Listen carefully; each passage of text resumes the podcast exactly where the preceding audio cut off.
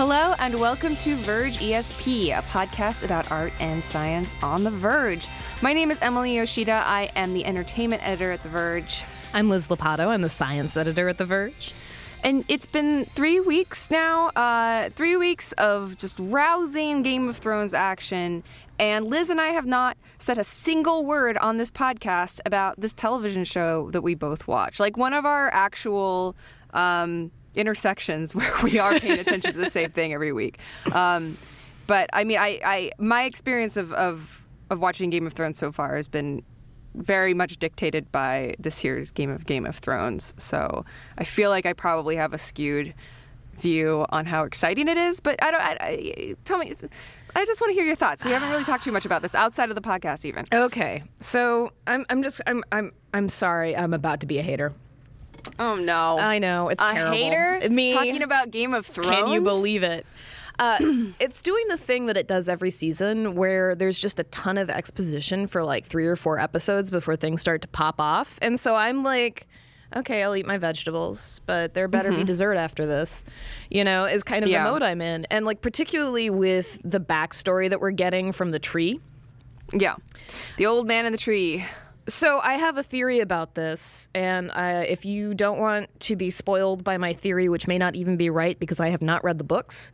But I think I know what your theory is, and I think it is actually the predominant theory. Oh, okay, good. yeah. so uh, the spoilers start here. My theory is basically that we're about to discover that Jon Snow is actually a Targaryen, and that he's not Ned Stark's kid, but Ned Stark's sister's kid. yep. And uh, I, we're we're getting this in the laziest way possible via flashback. And I hate flashback as a narrative device, and let me tell you why. Okay. Um, it stops your forward action and it basically backfills motivation, and that's all it does. So you're slowing down uh, the progress of the plot in order to backfill motivation and fill in information that you could probably fill in through dialogue elsewhere. Like, pr- particularly if there were, like, I don't know, a convenient old bannerman of Ned Stark's who could, like, show up somewhere, perhaps at the wall, and, uh, be like, oh, did you ever find out what happened to uh, what's her name, Lyanna? Mm-hmm. Whatever happened to Lyanna's kid? Dun dun dun. yeah. Yeah. I mean, uh, I- you know, the, the the easy way to do this is, and the person who would actually deliver this information is dead. But the classic way to do this without flashback is, Luke, I am your father. Like, you know, and and and it's it's delivered in a dramatic enough way that uh, you can react. You know, the character reacts to it. They are reacting to something like an exchange, a real real time thing. I mean, the thing the thing that's um. I think that's going to be unsatisfying about that, if and when it gets revealed, is that uh, the person who's learning it is not Jon Snow. Um, oh God! And then we're gonna have to deal with knowing more than him, which we do most of the time anyway. And he's Yeah. an idiot. Can I just be real about this? I think Jon Snow's an idiot, and I would have been happier if he stayed dead. I kind of feel the same way. I mean, I I I was a little I was not as thrilled by the whole him coming back to life thing that it just didn't I think I just knew it was coming so much that I was I was I was actually looking forward to being surprised and having him a not come back at all or b come back as a white walker and like be the new night's king or whatever that would be cool Yeah. like ice zombie Jon Snow that doesn't talk Yes. and just has a perpetually frozen, furrowed brow, I would be more into as just a figure in the story. Um, but I, yeah, I don't know. I mean, the other thing is that like even though we are past the books now in many ways, um, people will still come in with information that they have from reading the books and wonder why. Perhaps if you're in the position of being a Game of Thrones recapper, wonder why you haven't picked up on the fact that like now he's supposed to be this character or because he got brought back to life he's this prophesied person none of that was in the show i don't read the books i read other books that are not game of thrones Me too. i'm bragging uh, I read other things, uh, but you know, I, I, ju- I'm really into judging this. You know, I, I, I, steal this line from my former, uh, former coworker at Grantland and also, and also Game of Thrones chron- chronicler Andy Greenwald. You know, he just uh, he watches it as a show. He likes TV. I like TV too. I think it's a good TV show. It works as a TV show for me. I like to learn more about the world, but I don't. Um, you know, I don't feel cheated out of information because I haven't been reading the books. And frankly, things have, as I understand it, changed enough from the books that you're actually just dealing with a a similar universe but with a di- slightly different story right? Like i mean that Yeah. happens a lot when you adapt from from books to anything else. And sometimes it really helps the story because you like create something that's better for the medium. Um, and sometimes it doesn't. But you know i i i have never particularly had problems with things not being true to their source material when they're working in a different medium just because you know what works in one medium is different than what works in another. Yeah, actually, I was talking with our film critic Tasha Robinson about uh, the idea of things being unfilmable, which you know gets you to the subject of things existing separately as books or whatever the original source material was, and movies, and being able to appreciate them as different things, or TV shows, as the case may be, and you know they they become separate. Like they don't necessarily need to be in conversation with each other or sync up perfectly. And i'm i'm i'm personally okay with that. But um you know i think that genre stuff like this encourages a lot of deep deep diving and nitpicking and backstory stuff. So you know and we're kind of getting into that part of the story itself. So it's I, I, I, i'm I'm, I'm I'm I'm ready for it to, to move on at this point. Yeah, you know, and also just just one more thing before we move on. Also, I am ready for something interesting to happen to Daenerys. Oh my god. Or her to have like a really weird sudden abrupt comeuppance. Like I think that would be interesting too. Uh, by which I mean she would die. I don't know. I, I want to be surprised. You know, I I do. Uh, but her storyline last year wasn't that great, and it wasn't that great. It's it's so far it's pretty boring this year. So do something, Khaleesi.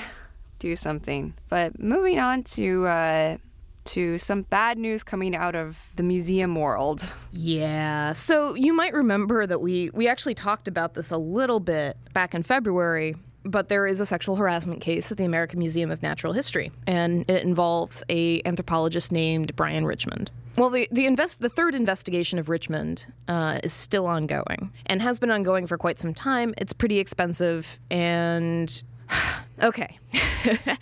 One of the things about this that I have been very curious about since I read the initial report, and I asked the museum about this actually when I did my reporting, um, was if there had been another incident that had triggered the third investigation, or if they were doing the third investigation on the same facts as the second investigation, but this time paying an outside investigator. Uh-huh. Because to me, what what feels particularly unfair from from the point of view of Brian Richmond is to be investigated multiple times, you know, with the same evidence just with different investigators. Right. It's like I don't know if if that means that the second investigation wasn't good enough for any of a variety of reasons. I don't know if it's because he's they're they're trying to pressure him to leave. I don't know what's going on. But it's there's something funky going on about the fact that he's being investigated all of these times and nothing seems to happen Right. like conclude it one way or the other you know like either the either you think the guy didn't do this um, and doesn't deserve punishment or you think that he did and he does you know? Like there's not like this like perpetual investigation land he can live in. And like he's basically a pariah right now in the anthropology community. We have a story on our site about it uh, that's written by the person who originally broke um, the the Richmond News, the guy named Michael Balter, who was writing for Science when he broke the story, and he sort of goes through, you know, what has happened here, and the fact that all of these people, the accuser, the accused, of the variety of other people who came forward to give testimony, are basically just sort of in limbo, Right. indefinitely. In the event, in the unlikely, I don't know how. I haven't looked at this closely enough to really be able to say either way. But in the case where he didn't do it or didn't do anything, this is like also very like this is the system is not serving him well. You know, it's The system isn't serving anyone well. the system is serving neither the victims nor the accused. Right. Uh, in either case. And like the other piece of it too, right, is that so the budgets from the outside investigation come out of the museum's regular operating budget, uh, and uh, they have a bunch of sources of revenue, including um, you know research grants, investment income. But most of its uh, income comes from ticket sales, visitor donations, and museum memberships. So, um, so are you saying they're hiring the discount investigators just to, to cut costs a little bit? I'm, I'm not saying that. I'm saying that the public is footing a bill for a reinvestigation of this guy. Like that's where that money is coming from. it's coming from the city Yeah. of New York. It's coming from ticket sales. It's coming from donations. And I don't know that that's a good use of that money. Right. You know, having one investigation that you then make a decision, I understand. Having two and like, okay, well, that that I kind of understand. But having three seems like a lot and it seems like there's something funky happening where like what's going on is not that the American Museum of Natural History is trying to protect its employees, but rather that it's trying to protect itself as an institution. Right. Yeah. Well, um, uh, maybe we can move over to, to an, an institution that is not being very well protected either, which is um, the soft drink uh, industry. um, So tell me about this one. okay.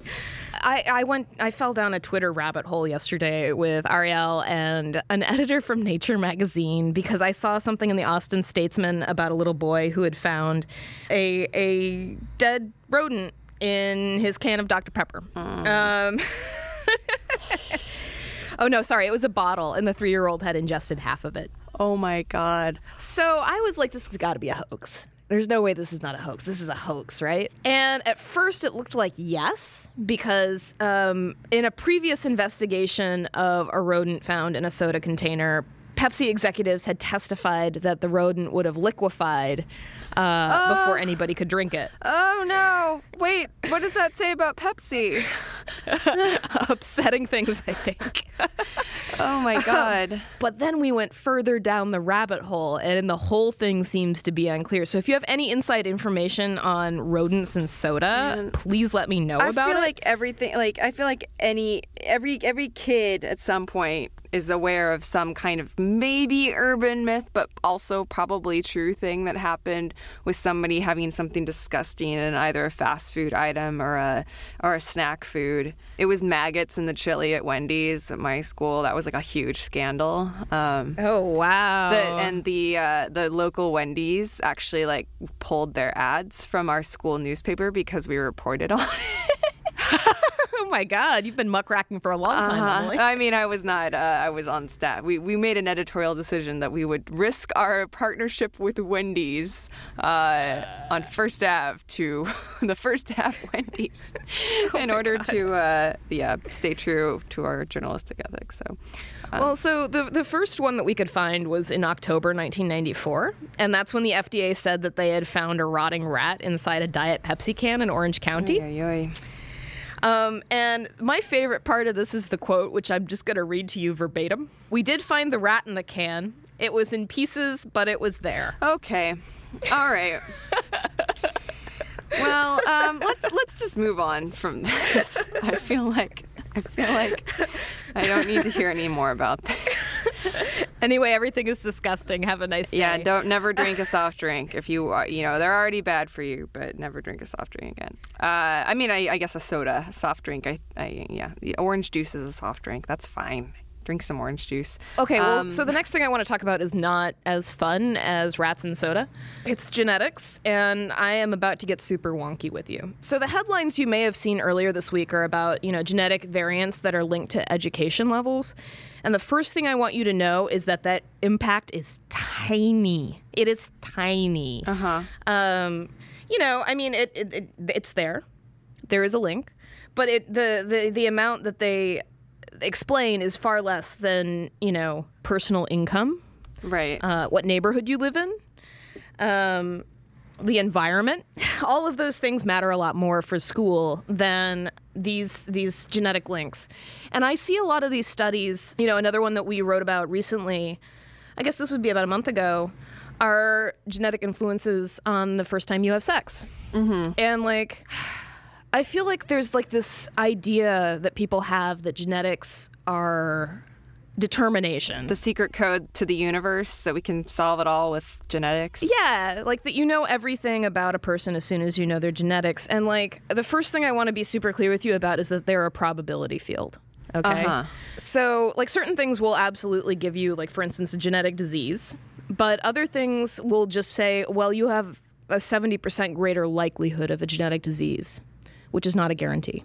Right. Like the cancer, the cancer, um, cancer-linked genes often work in that way, where you like have a two or three times higher risk. Yeah. But that doesn't guarantee you're going to get sick. Right. so you know, it's already confusing in medicine.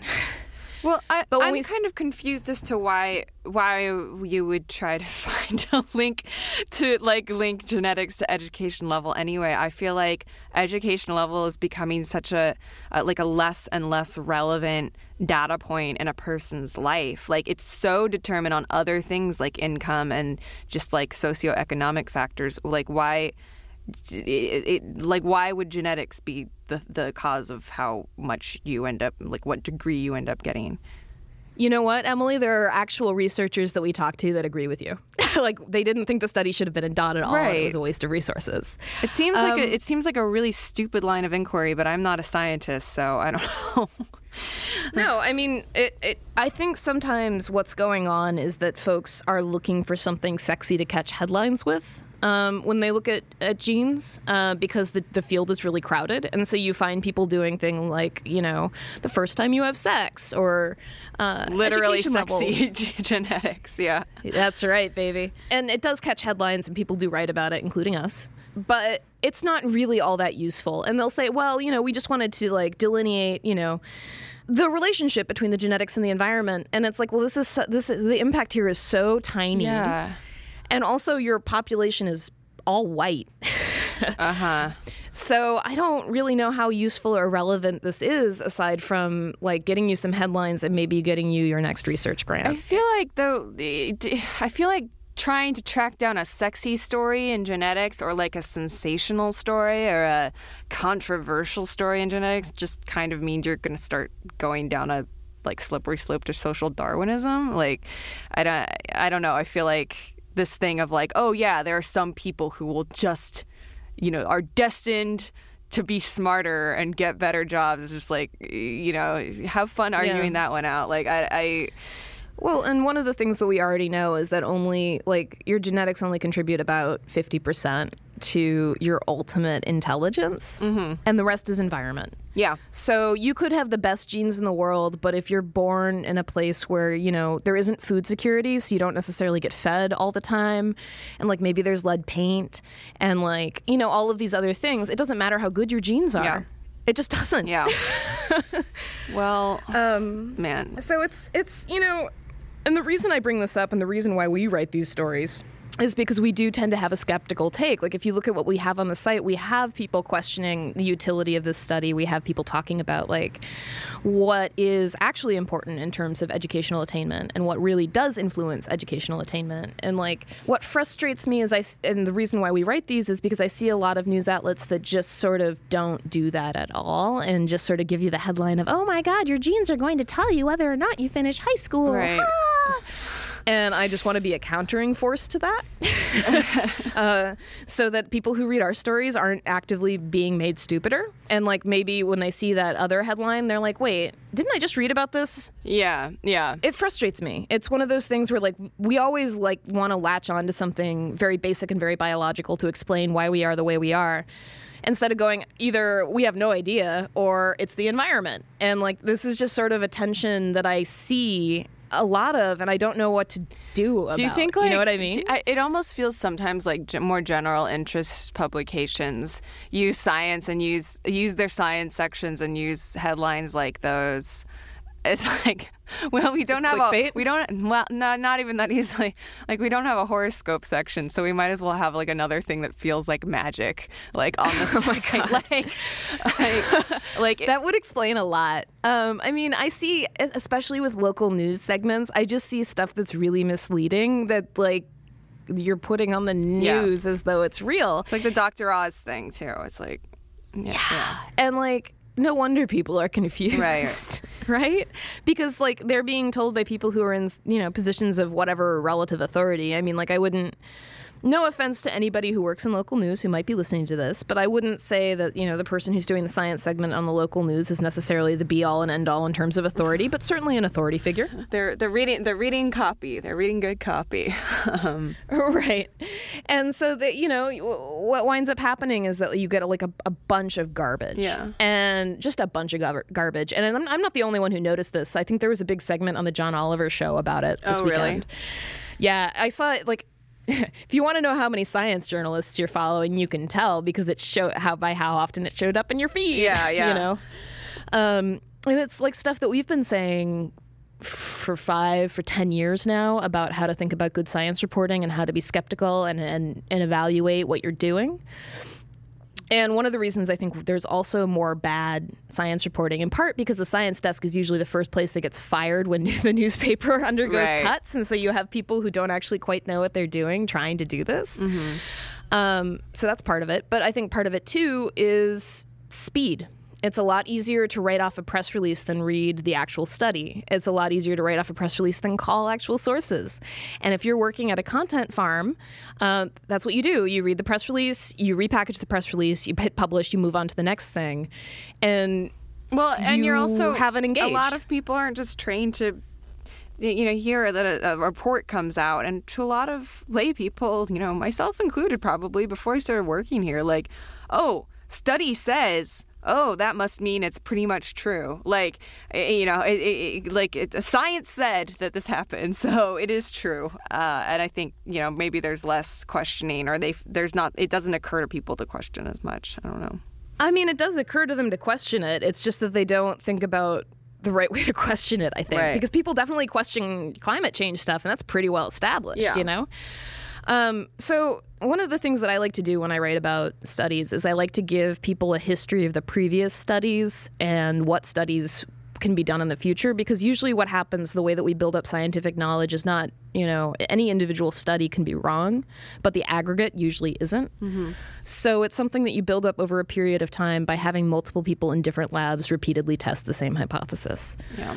um, and that's like that's basically how that knowledge accumulates and um, it's why you often see contradictory studies because people are trying to disprove each other so they can get some glory Yeah. so figuring out what's going on can be a little bit tricky but it's helpful to keep in mind that no one individual study is going to be the last word Right, right. Well, um, if, if, if we're speaking about never-ending sagas, um, can we talk about the Marvel movie that came out this last week? um, yes yes we can although i have to warn you i haven't seen it it's okay. Um, you know, it's not. It's. I feel like I'm usually the person who hasn't seen these movies. I have. I, I guessed it on my friend's podcast this last week. I think it'll be going up um, this coming Monday. But I feel like whenever the conversation turns towards superhero movies, I'm always on like, you know, I don't see them. I don't like automatically go see them unless there's a. If I can see it for free and early, then I will. I, I but I didn't. You know, I missed on the Batman Superman uh, screening, so I, you know, and I'm never gonna pay for that. So I guess I just missed the boat on that. But uh, I I did see Captain America: Civil War. In fact, I think I've seen. I didn't see the first Captain America, but I saw Captain America: Winter Soldier, and I saw I saw whatever the last Avengers movie was. I don't know. This is not interesting. Anyway, this mo- new movie is called Captain America: Civil War, but it's pretty much an Avengers movie. That a lot of the characters are in it, and I wanted to talk about it not because I care deeply about the Marvel Cinematic Universe, although it is popular. People love it. People can't get enough of it, apparently. But I just wanted to talk about superheroes in general and what they're metaphors for because. I so the plot of Cap- Captain America: Civil War is that after all of these devastating battles that we have seen in the Marvel movies, where entire cities get leveled and, and villages are destroyed and, and whatnot, the the U.S. government wants to have a put in a regulation policy on Avengers on superheroes, so that they must report to the government, work in tandem with the government and the military, and there's a system of checks and balances, so that, that they can't go out avenging without um, an okay from. seems reasonable Sure, I mean, am i crazy that seems reasonable it's reasonable. So you know who would agree with you?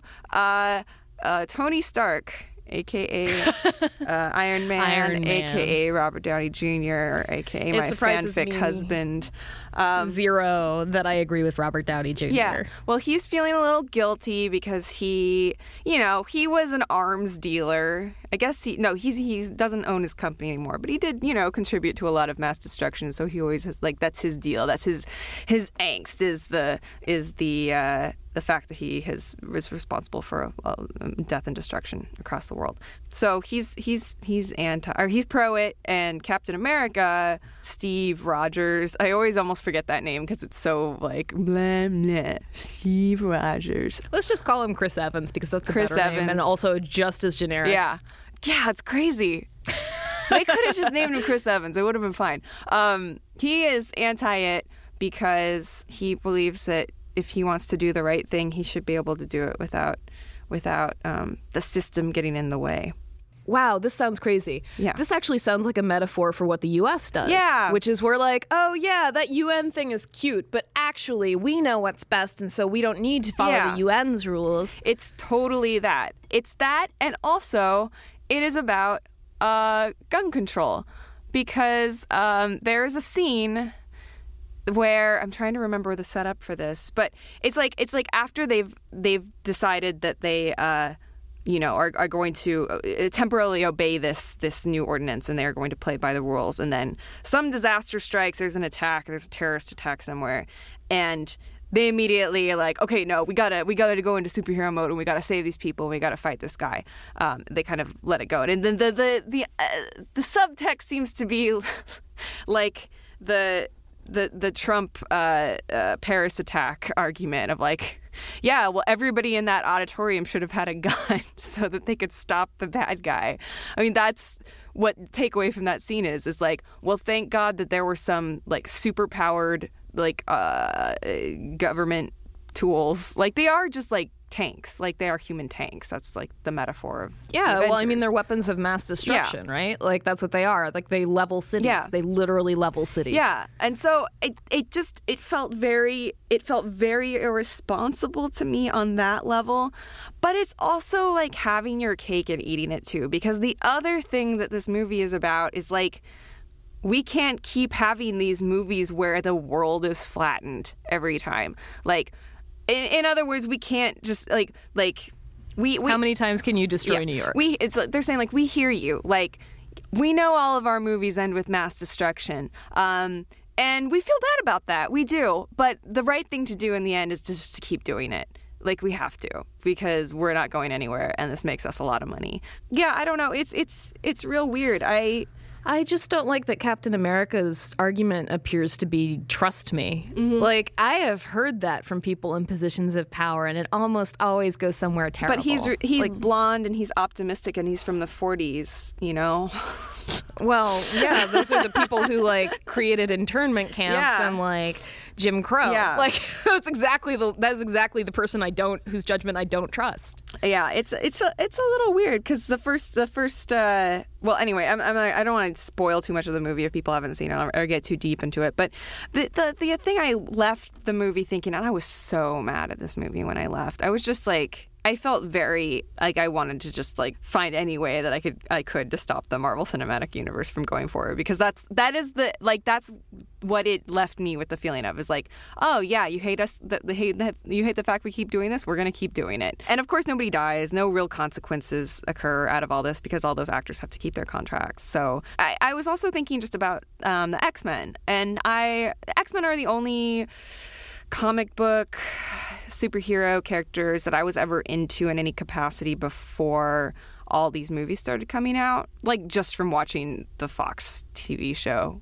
when I was a kid. Like I never read the X-Men comic books or anything, but I was familiar with the characters.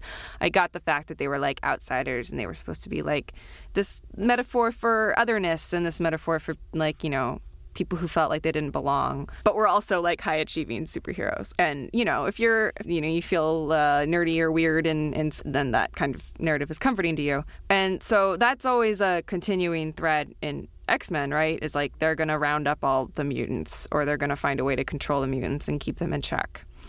And that in the context of X Men is, you know, a metaphor for internment camps or any other kind of persecution of minorities or just different groups. And that always felt like it felt very clear. It felt very like useful and cathartic as a you know very obvious superhero metaphor. And it's funny because the same conflict in captain america civil war is about like arms control. like it's like the then that I think tells you everything about the difference between how we approach superheroes now in films versus how we did when we kind of first started doing that cuz the first X-Men movie really started off the whole okay, we're going to take superhero movies seriously thing. And it was like a big gay metaphor. Oh, like that was like literally what it was. Yeah. So we're gonna build a mecha suit and go destroy Marvel Studios. Is that what we're gonna do, Emily? I, I you know, I think so. I I don't know. I just I get very this one especially felt very much like part of a TV show and I think that's because the directors have a TV background, the Russo brothers. So more and more it is something that is impossible to drop in on and it has to be this big investment. But there are things that that require a big investment, like even something like Game of Thrones, which is one of the most popular te- television shows. It requires a big investment, but you can also opt out, and you don't feel like you're missing on like a huge chunk of movies that year.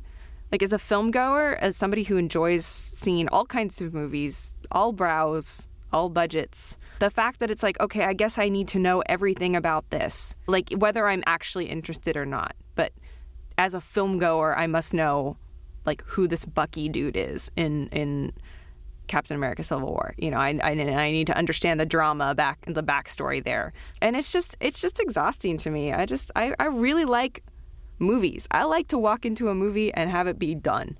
You know, and be like, Yeah. wow, I saw a great movie. And everything now is planting seeds for future movies, and it's just yeah.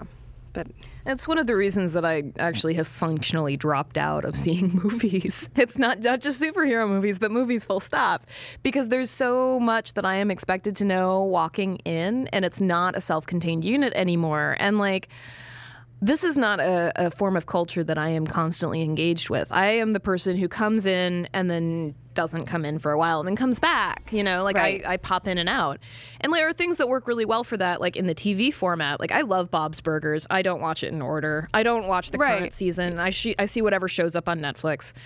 And there are stories that go along and there are in jokes and things, but I can just drop in and out. Right. You know? And I don't have to be a completist to enjoy an episode. And I feel like more and more I go to movies and like I'm supposed to know what happened in all the prequels. I'm supposed to know like some sort of like comic book backstory Yeah. that's going to be referenced and there's like a web series and there are like all these things that I am expected to know about in order to appreciate the movie and I'm just like, "You know what? I'm going to watch Bob's Burgers." Well, I mean, for me, the you know what is like, I'm just gonna go watch a regular ass movie. Like the one I, I right now, Cannes is going on the Cannes Film Festival, and I'm having Oh, yeah. having massive FOMO about it because, like all film film festivals, but I think that one particularly in a way like it, it's just really nice to just be in a place where the the ongoing franchise is not a Marvel or a DC or Star Wars or anything like that. The ongoing franchise that everybody's engaged in like after they get out of the movie is movies. Like we just like to see what people are doing with movies and it doesn't, you know, we'll go in for an hour and a half and watch somebody's movie and come back out and be excited to see the next one and they don't need to they don't need to be a part of like a branding integration. And I yeah, I kind of wish that I was just like watching a bunch of disconnected movies instead. um, and- it's just it's not a sustainable model. It's not a sustainable model. Uh, before we go, I, I do want to talk about uh, the, uh, an article you posted on the site about something called Here Active Listening I feel like multiple people at The Verge have tried now at this point. Yeah. I, I think you tried it at South by Southwest. I did try right? it South by Southwest. I don't think I talked about it on the podcast, did I?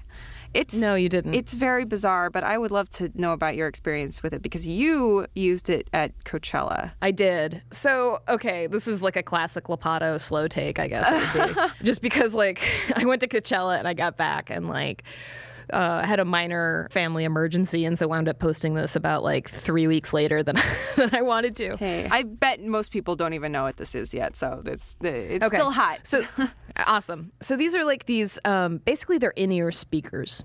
And they listen to what's going on around you and like pump it into your ears. So it's kind of like a hearing aid for young people, uh but there's an app involved. And what I was excited about is okay, this is a little dorky, and I apologize.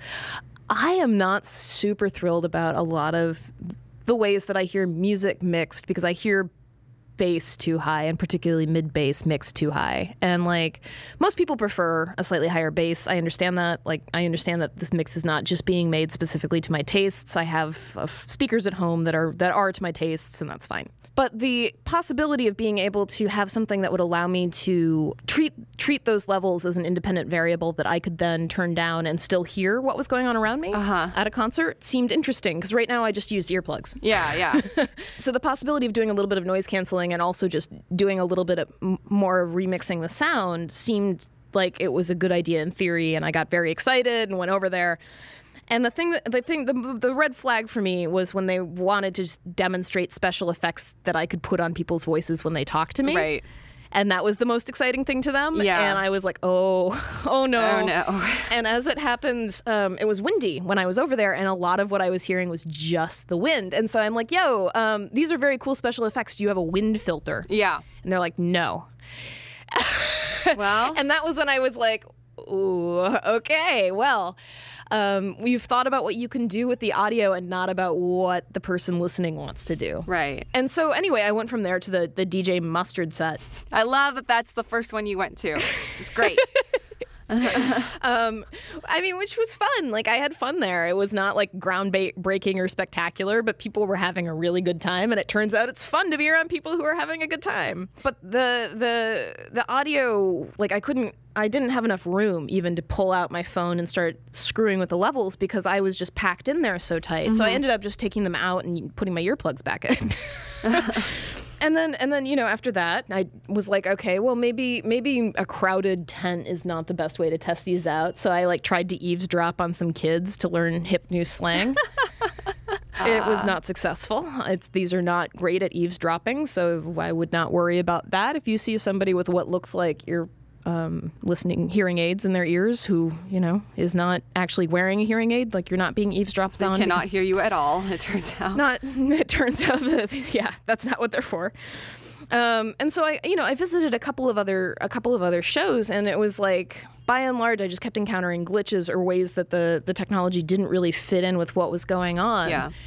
and as I became sort of hypersensitive to the stuff that I was hearing because I was spa- paying so much attention to like what I was hearing that I started to like notice when I would take the the the, the speakers out of my ears, the, just the random conversations Yeah. people were having next to me and how funny they were Yeah. and how much I enjoyed them. And like they weren't like spectacular or groundbreaking, but they were still a little amusing and like Well, that's part of the whole experience. That's like what I mean. You go to yes, you go to a festival to see all these artists, but like you kind of like for better or for worse, you go to be around all these other people who want to see those same artists. Right. And you like know? one of the things that we talked about at the festival is how much fun it is when you like make eye contact with somebody and you're both singing along and you're like, yes. yeah, Um, and I think that that devices like these, this, these sort of active listening devices, kind of interfere with that in a really serious way. I, I felt that strongest at the the Savages show, where I took the them out because they were like kind of fritzing on me. I think because they were maybe running low on battery. And that was when I discovered there was a middle aged woman next to me who was really rocking out to husbands. yeah. Just like really rocking out. Like she was just like, my husband's, my husband's, my husband's, you know? And um, I loved her. And Yeah. I like hadn't noticed her with those things in. yeah, well, the time that I used it was in, in a much more controlled environment. It was one band, and they were kind of like leading you through and giving you prompts to put in the different filters and stuff. And it was sort of like I didn't follow their instructions at all. I just like you know messed around with it but you know i still felt like the intention behind it whether or not it worked right was just like wrong. It, it was just it was one of these sort of tech innovations that I feel like fundamentally misunderstands why people like music or enjoy music. Um, you know, I. I uh, and, and what people get out of a live experience. You know, some people they don't like live music, and that's okay. Like, there's a lot to not like about seeing bands live or going to a festival like Coachella. I mean, there's a lot to not like about Coachella.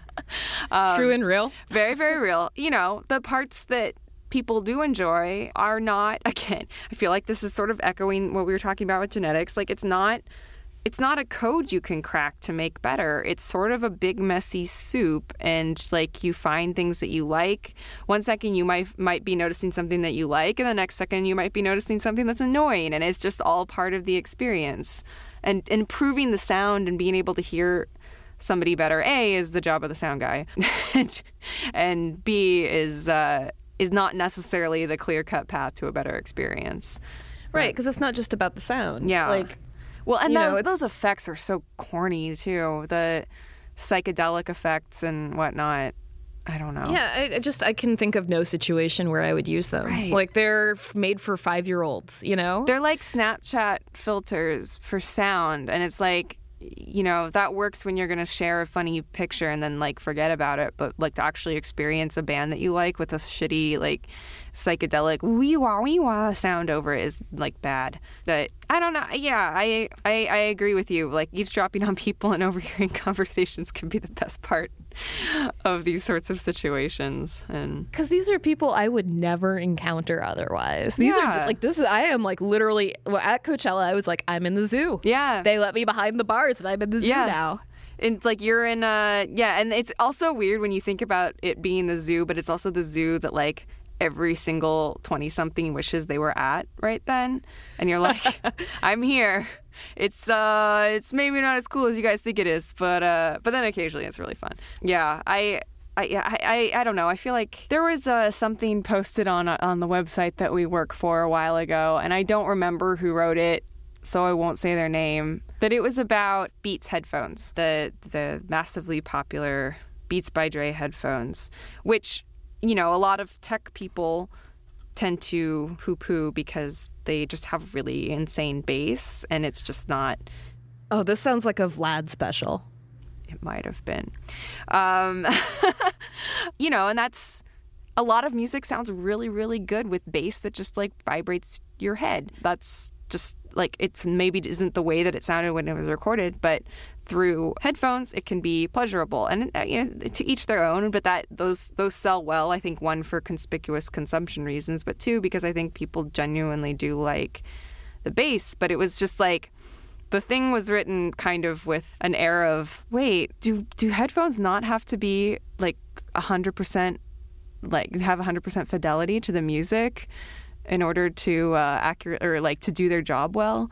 I was like, yeah, it's art, you know. It doesn't. It's not a field recording. It's uh, it's kind of whatever floats your boat, you know. It's Well, yeah, and this is why I have my speakers set up the way I like them at home. Yeah. And like, I'm not, I'm not going out in the world telling people that you know you should really turn down your mid bass. Like, I, yeah, there are lots of ways to listen to music, and there are many of them that are fine. Yeah. like you know. Uh, I yeah I, tend, I I don't I don't judge too much with that. I, I get more judgy with I get less judgy with sound than I do with um, picture and and image. I get real I can get kind of anxious at theaters if they're not projecting something right. I don't know what's wrong with me, but that's that, that for some reason I feel like there's something that you need to be true to, like watching some, like it's the same thing as watching something on a phone as in, as opposed to a big screen. But watching a really bad projection or something where like the light is clearly like one of the lights is clearly out or something, is just like not. I don't know. I can't. I can't resolve those two that inconsistency as far as my judginess. But well, that I think that does it for us this week, though. Yeah. I feel like next week we'll probably talk more about Game of Thrones. I'm trying to think of like anything cool that's coming up, but it's just summer movie season has officially started, so I'll probably just be talking about a lot of um, big dumb movies Cool. for a while. Uh, well, I can't tell you what's going to happen next because I don't know. but hopefully something cool. As it is in the future. I just wanted to say one more time that if you are listening to this and you know anything or you are an expert in how mice decay in soda, please hit me up. I'm Liz at The Verge. I want to hear your story. Step by step process, please. And uh, yeah, you can you can also tweet at Liz at Ms. Lopatto. Or you can tweet at me. I'll hear a story about some rats melting. Uh, I'm, I'm at Emily Yoshida. Um, please subscribe to our podcast on iTunes. It's Verge ESP on iTunes and leave us a nice comment and tell us how much you love us. We will be back next week and we will see what happens in the future. Bye, guys. Bye.